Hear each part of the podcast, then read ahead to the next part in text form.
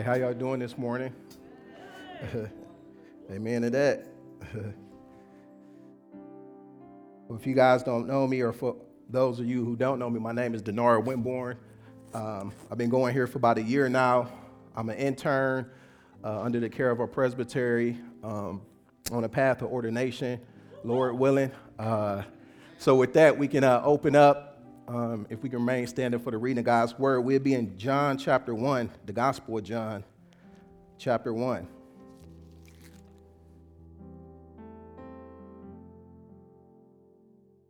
Just let me know when you're there, and we can, we can dive in.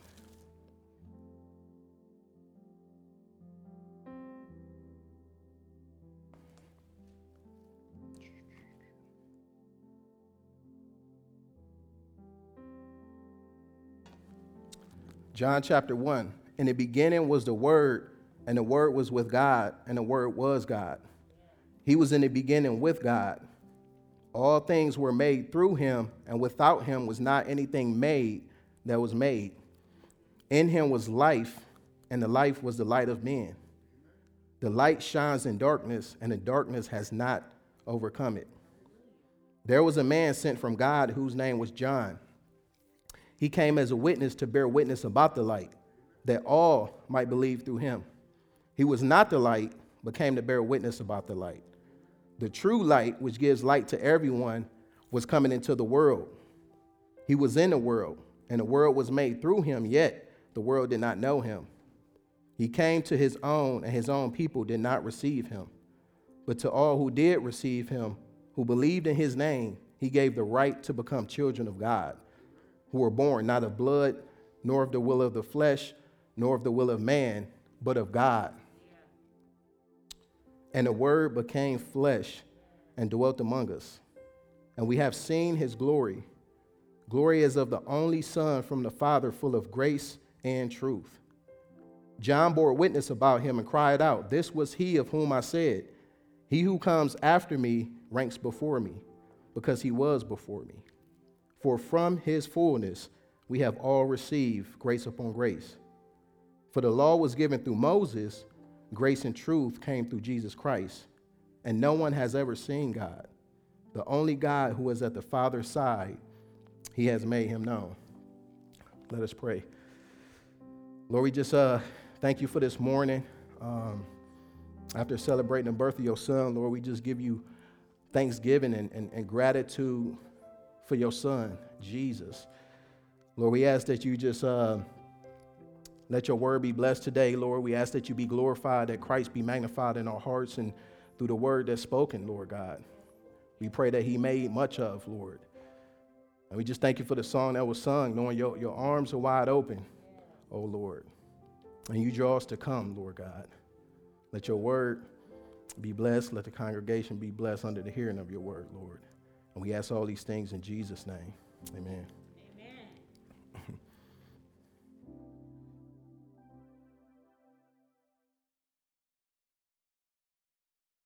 so, the question is what is the gospel? What is the gospel? Or what would you consider to be the gospel? Right on the surface, it, it seems like a, a simple question, right? We know that Jesus died, that he was buried, that he rose again. But then when we start probing and we, we think about it, we understand that it's not just about his death.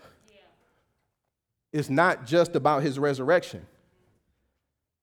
And I know it might sound weird, but once we start probing with even more questions, we'll understand why I say that.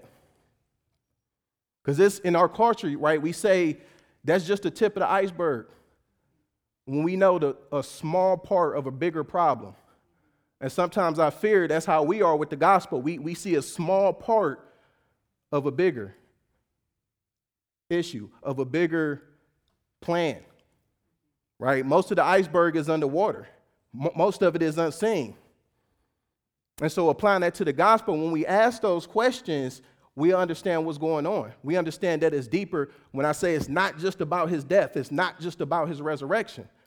Because again, the question is why is his death significant? why is his resurrection significant? And then when we start to ask those questions, we start to understand it's about who he is. It's about Jesus.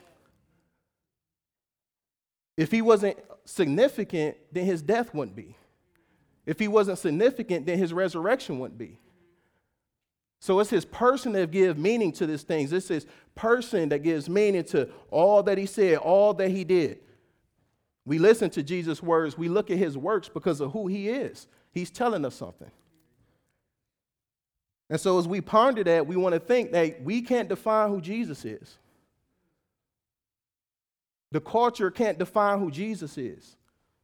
We can't define what we want the gospel to be. The culture can't define what the gospel is. Only the scriptures can define who Jesus is. Only the scriptures can define what the gospel is. And so in our text, we see John doing just that, right? As he addressed the Jews and as he addressed the Greeks. As he sent a knife right through both cultures by taking something from their culture and giving significance to it. He said, In the beginning was the Word. And then he drops down in 14 and says, And the Word became flesh. But just as we asked in the beginning, all these questions, right, we still have to ask a question here. Why is that significant? Why is that important to say the Word became flesh? After expounding on the Word for 13 verses. But to understand the significance of that, to understand the depths of that, just like I said with the iceberg, we only seeing the tip of it. But we got to go deeper to see the bigger picture. To really understand what's going on here, to understand what John is saying. And so the next question is what is the problem? Why did he have to become flesh? If I ask, what is man's biggest problem, what will we say? Is man's biggest problem poverty? Is it a lack of peace? Is it racism? Is it violence? Is it discord? What's man's biggest problem? And the Bible clearly tells us, it explicitly tells us our biggest problem is alienation from God. That is, we are separated from God. All the cause of the discord, all the cause of the violence, all the cause of these things and the suffering in the world is because we separated from God. Even if we go into Genesis chapter 3, we see that.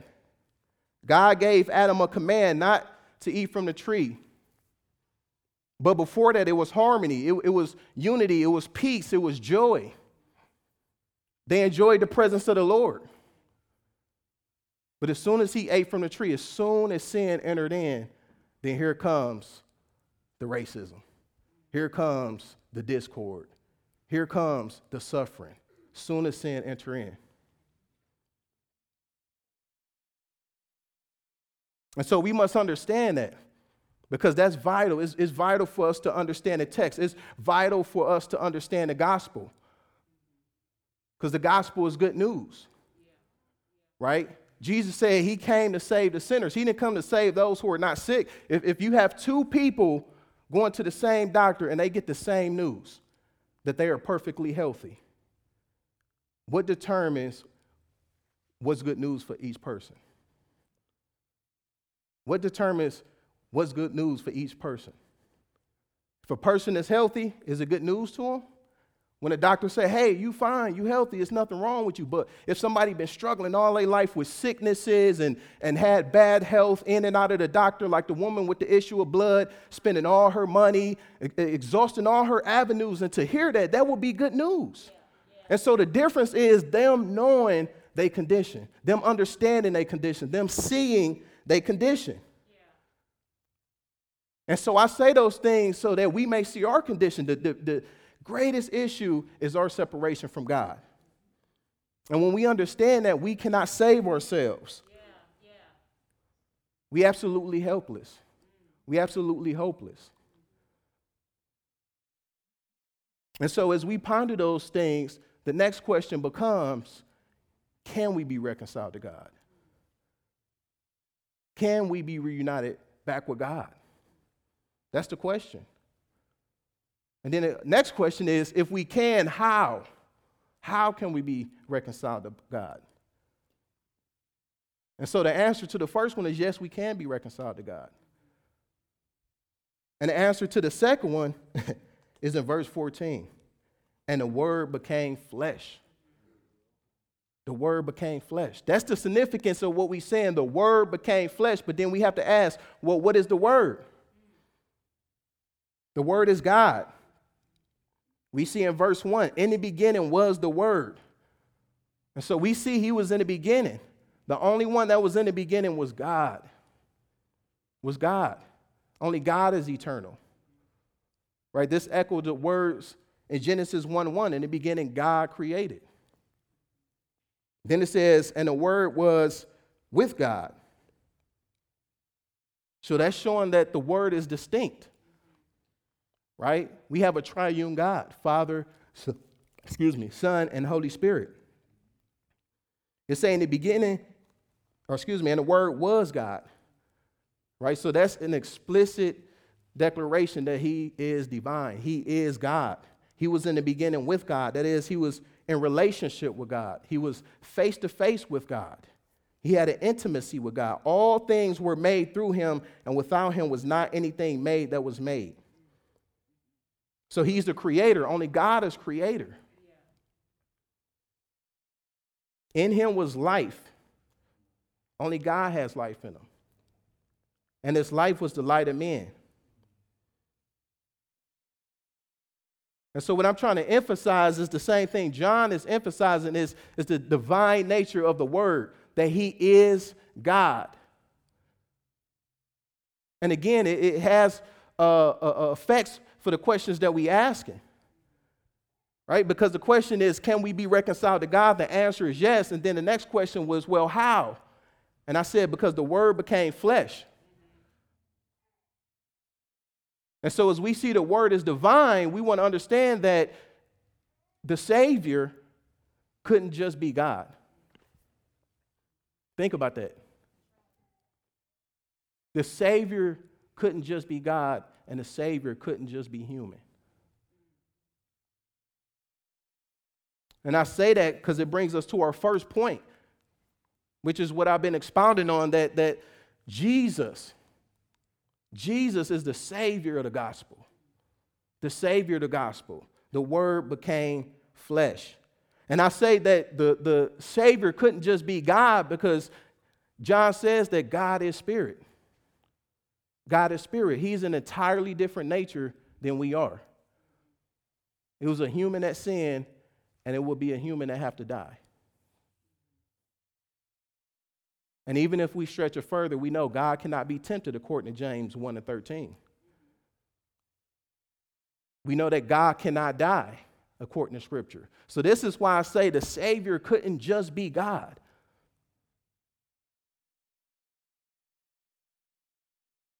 So, think about those things, saying, This is the same God I'm saying who prophesied that he was the only Redeemer that he was the only Savior. Aside from him, there was none. And it's a point in why I'm saying all this. But on the flip side, the Savior couldn't just be human. He wouldn't be able to overcome temptation, as we seen with Adam. Even if he somehow did, his death wouldn't be sufficient. He wouldn't have a righteousness that's sufficient. If you will, turn with me to Psalms uh, 49, and we get an example from Scripture. Psalms 49.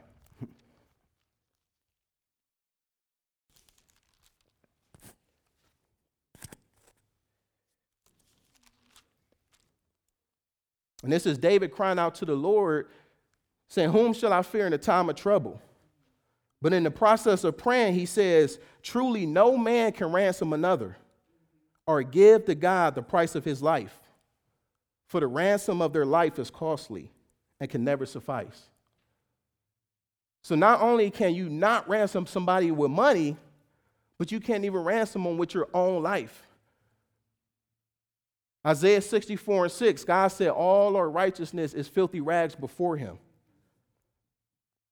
Then he says in verse 9 that he should live on forever and never see the pit. So a human being couldn't give eternal life. And so, again, I'm saying all these things for a point because I want us to understand the situation. I want us to understand the circumstance, our alienation from God. That God alone couldn't save us, that a human alone couldn't save us. But then, if we drop down to verse 15, it said, But God will ransom, from my, ransom my soul from the power of Sheol. So what does God mean when he say he will ransom my soul? What does it mean when he says he is the redeemer? What does it mean when he says I am the only savior? Yet as a spirit he can't save us. And so we see the significance once again in John 14. And I pray that it register because this is vital for the gospel. Like we were absolutely hopeless. The only way for us to be saved was if God Himself became a man. That's the point. That's the point. Think about that. Think about how valuable that makes the gospel. While Paul said, I'm making my ambition to preach. And not only that, but he made his, his ambition to defend the gospel. He told the Galatians that, that let any man be accursed if he preach any other gospel because there's no other hope for the world. That was the only hope. That's why Jesus claims exclusivity. That's why he said, I'm the way, the truth, and the life, because no one else is God and man. That's the solution that the word became flesh. And so we've seen that the word is truly God. Right? These natures wasn't mixed, they wasn't confused. That's why we say 100% God. All the divine things that make up God, he kept. But then he took up on a human nature. It wasn't something like a human nature. It wasn't uh, uh, something that was a, a phantom or anything like that. Jesus was 100% human. He possessed a body and he possessed a soul which means he had a mind and emotions and a will. That's why the scriptures say Jesus grew in stature, he grew in wisdom. He had to learn because he had a human soul. But now these two natures are united in one person. And I'm going to read from Hebrews chapter 2 to show that the Savior had to be human. Hebrews chapter 2, verse 14. Since the, therefore the children share in flesh and blood, he himself likewise partook of the same things, that through death he might destroy the one who had power of death, that is the devil. And all those who, though fear of, de- or excuse me, through fear of death, were subject to lifelong slavery. For surely it is not angels that he helped, because they have a different nature, but he helps the offspring of Abraham. Therefore, he had to be made like his brothers in every respect. In every respect. So, this omnipotent God, this eternal God, this, this God who was everywhere once, who was all powerful, now is clothed in human weakness.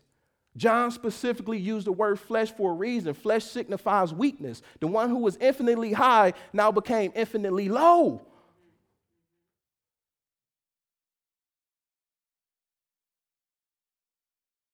And then the beauty of God when it says, so he can become a merciful and faithful high priest in service to God to make propitiation for the sins of the people.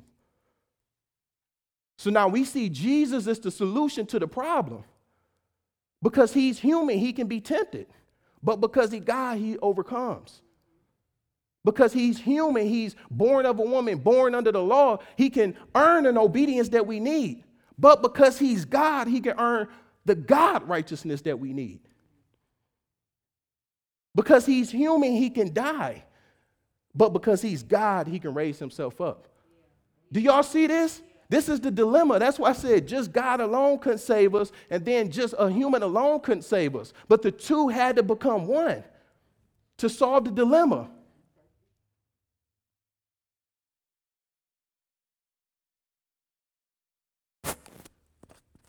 And even as a human, he couldn't survive the wrath of God. Only God can take the wrath of God and survive. Think about that. Only God can take the wrath of God and survive. What Jesus paid for in three hours on the cross, it would take us an eternity to pay for. And as we continue in the text, that's what John is talking about. All the things I've been telling you, that's what John is talking about when he says, And the word became flesh and dwelt among us, and we have seen his glory. Yeah. The glory is the only Son from the Father. That's the glory of Christ. Is no one else could save us but God Himself coming in the flesh. That's what He said when we beheld His glory. The glory of the only Son, not necessarily numerically, but better translated, uh, uh, the one of a kind Son of God, the unique Son of God. That's the beauty, that's the glory. That's our first point. Jesus, the Savior of the gospel, the God man, who came to do what we couldn't do. But as we continue in the text, we, what should this show us? What, what's the practical implications of this? Not just rightly understanding the gospel,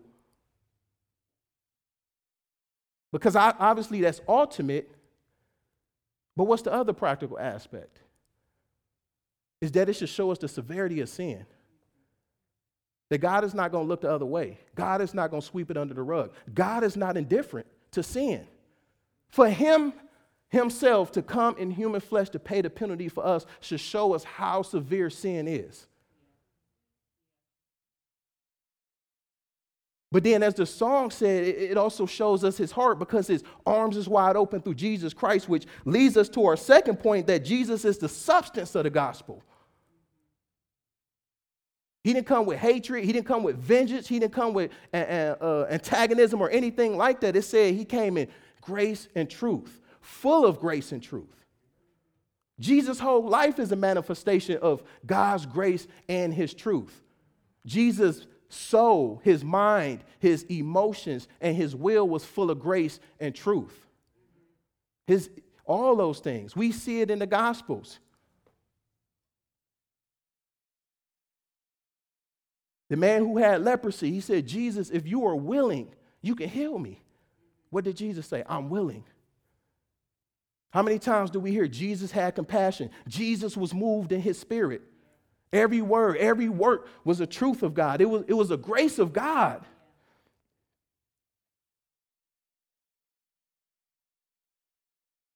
All his words is only grace and truth. All his works is only grace and truth. But then John goes on to say, For from his fullness we have all received grace upon grace or grace in place of grace, or as the NIV translated, blessing on top of blessing.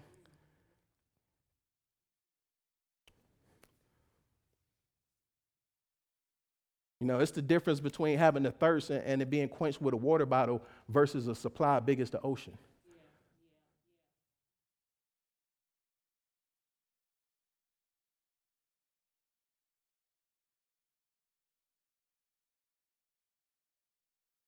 I'm sure if we all think about the gospel, see the problem, see the solution, that we would see the grace of God in our life. Even preparing a sermon, I couldn't help but think about how God's grace was in my life. Coming up in a non Christian home, I blasphemed Jesus. I hated Jesus. I literally was an apostle Paul and did everything I could to, to fight against Christians because I thought it was the white man religion. That's what I was taught. That's not the truth. Stay far from it. But here's God's grace, not that He just saved me, but I wasn't even looking for Him. I wasn't looking for, I didn't want Him. But He saved me.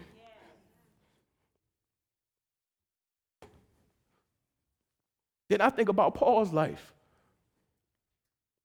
as an example of God's grace. This man murdered Christians, murdered them.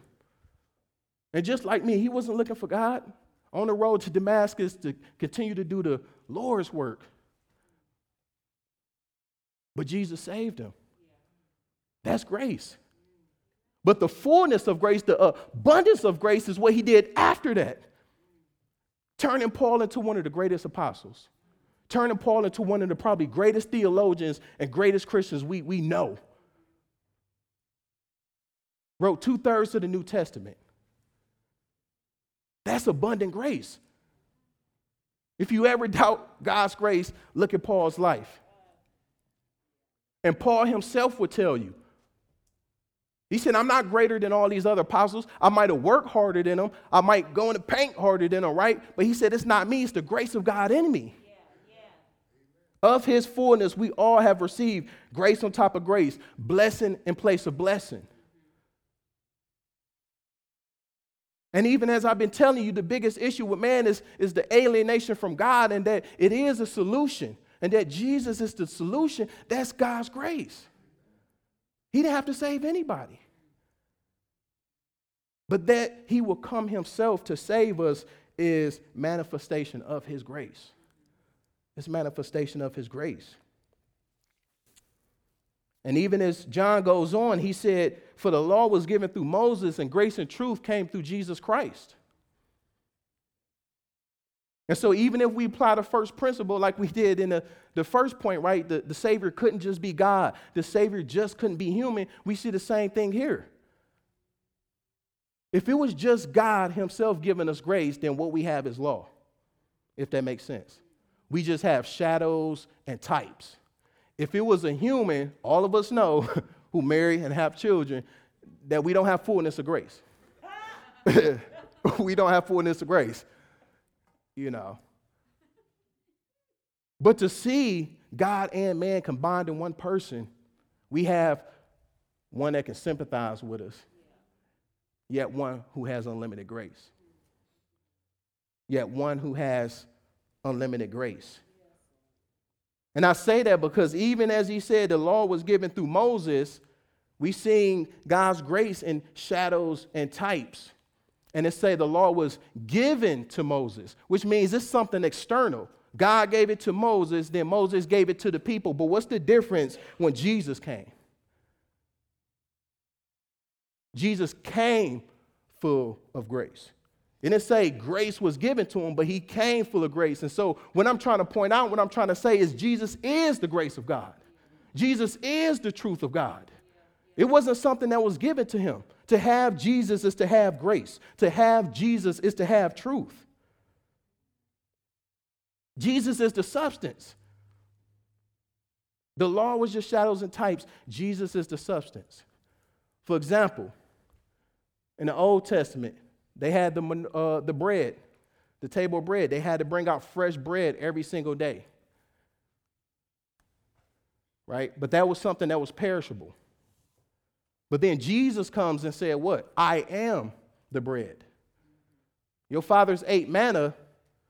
They had bread in the, uh, the tabernacle, but Jesus comes and said, I am the bread. The true bread that feeds us spiritually. And we can continue with all the analogies, but for the sake of time, I'm not going to do that because I'm sure y'all get the point. Just as they had the light, the menorah in the past, Jesus comes as the light.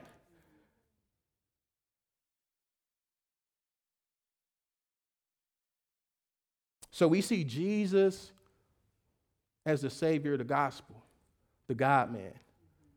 We see Jesus as the substance of the gospel grace and truth. And as John brings us to our last point, Jesus is the sum of the gospel. No one has ever seen God. Now, this is probably one of the most powerful prologues.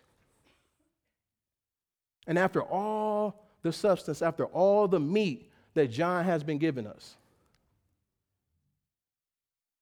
He starts the conclusion with no man has seen God. Think about that. No one has seen God. Moses, probably one of the most prominent figures, couldn't see God. He said, Let me see your glory, Lord. And God said, No. You can't see me and live, for, for no man can see me and live.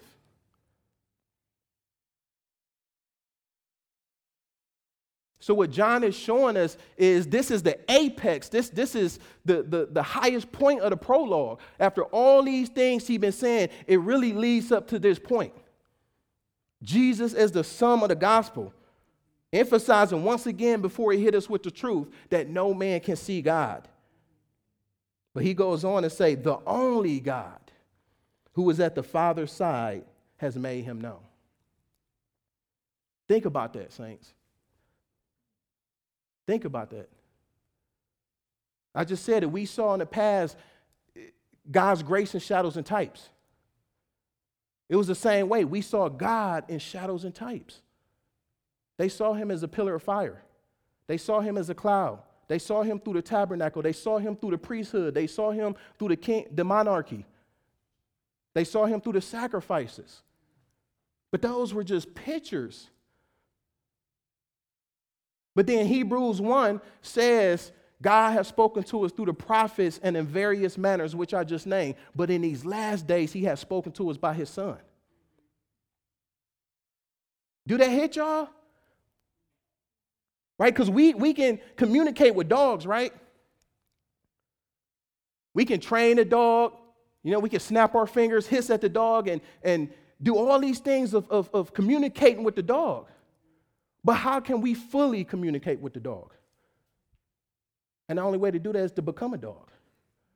A dog don't talk to a bird. A bird don't talk to a cat. It sounds funny, you know what I mean? Because I mean, in essence, it is. But what I'm trying to uh, get you to understand is the grace of God for Him Himself to desire to be known, yeah, yeah. to come as one of us. Yeah. It's no clearer way for God to speak than come as a human full of grace and truth.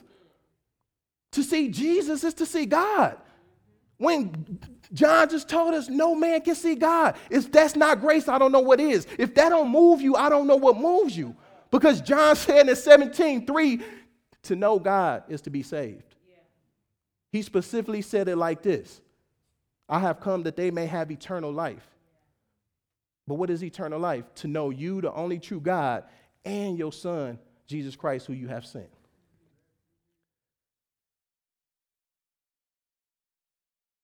And so eternal life is, is, is not just the duration of life, living forever, but it's also the quality of life, right? It's the difference between your life being a flickering candle and your life being a bonfire. Jesus said in, in, chapter 10, verse 10, the enemy comes to steal, kill, and destroy. But I have come that they may have life and have it more abundantly.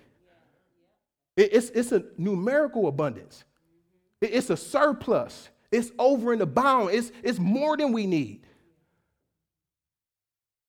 And just as I said in the beginning, racism, uh, violence and, and, and, poverty, all these things are, are not the core issue. Our core issue is our separation from God. Because of that, we don't have joy. Because of that, we don't have peace. Because of that, we are selfish. But Jesus said, That's the enemy. I came that you may have life and have it more abundantly. And to see God is to be saved because when you see God, you have eternal life. You have true joy. You have true peace. You have true contentment, just as Adam and Eve had before they ate from the fruit thinking it was something that could satisfy them other than God. They wrecked it and Jesus came to fix it. That's the good news. That's the good news. It's a person.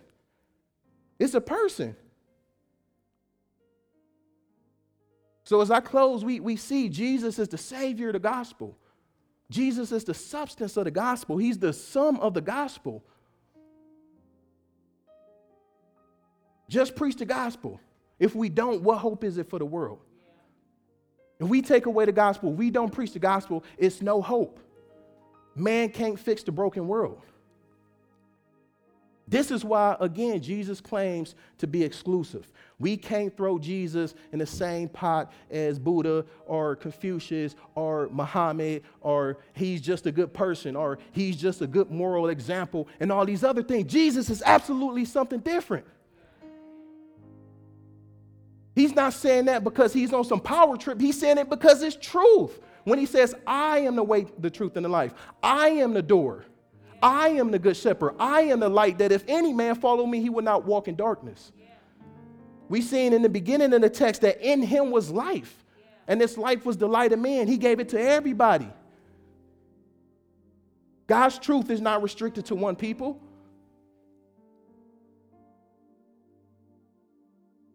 And we can't just apply the gospel to any and everything in our culture to say this is a gospel issue or that is a gospel issue. What do that mean? The gospel is a person. The gospel is a person. And so I pray that if your faith is in Jesus, I pray that you know you will really think on the things that have been said, that you will really think on the text and the impact of what John said when the word became flesh, that the word was full of grace and truth, that the word has made God known that you will reflect on Jesus, meditate with Jesus, fellowship with Jesus, know him more and more, just as Paul said in Second Corinthians. The more we behold him, the more we are transformed by his glory. Think of God's grace. For us to be in union with Christ Jesus, to be transformed into the same glory, to be transformed into the very image of Christ Jesus. And then if you don't know Jesus, you heard what the biggest issue was your alienation from God. But you also heard that it was a solution, that Jesus is a solution. Now, I challenge you to put your faith in Christ because the, the, the same God who is gracious, right, when we say he so loved the world that he gave his only begotten Son, that whoever believeth in him should not perish but have everlasting life, is the same one that said, Whoever does not believe in me is condemned already. The grace is that Jesus didn't come to condemn. But the truth is, you are already condemned unless you put your faith in Christ Jesus. And this same one who died is the same one who rose up. And for the Christian, his resurrection is assurance of your salvation. But if you don't know Christ, his resurrection is proof that God will judge the world by this, this one man who was raised from the dead. Jesus, the Savior of the gospel, the substance of the gospel, and the sum of the gospel. Let us pray. Lord, we thank you, oh God, for your only begotten Son, Lord. It's, it's nothing left for heaven to give. You gave the greatest gift, oh Lord. Help us, help us to appreciate it. Help us to be thankful. Help us to be grateful, oh Lord. We know there's no other way to be saved, O Lord, and you yourself came down clothed in human weakness to save us, O Lord. You didn't just die for our sins, but you rose up for our justification. And again, as the song says, come to the altar, Lord. Your, your arms are wide open, and Jesus is your arms, O Lord. And I just praise you, O Lord. And I thank you. And we ask all these things in Jesus' holy name. Amen.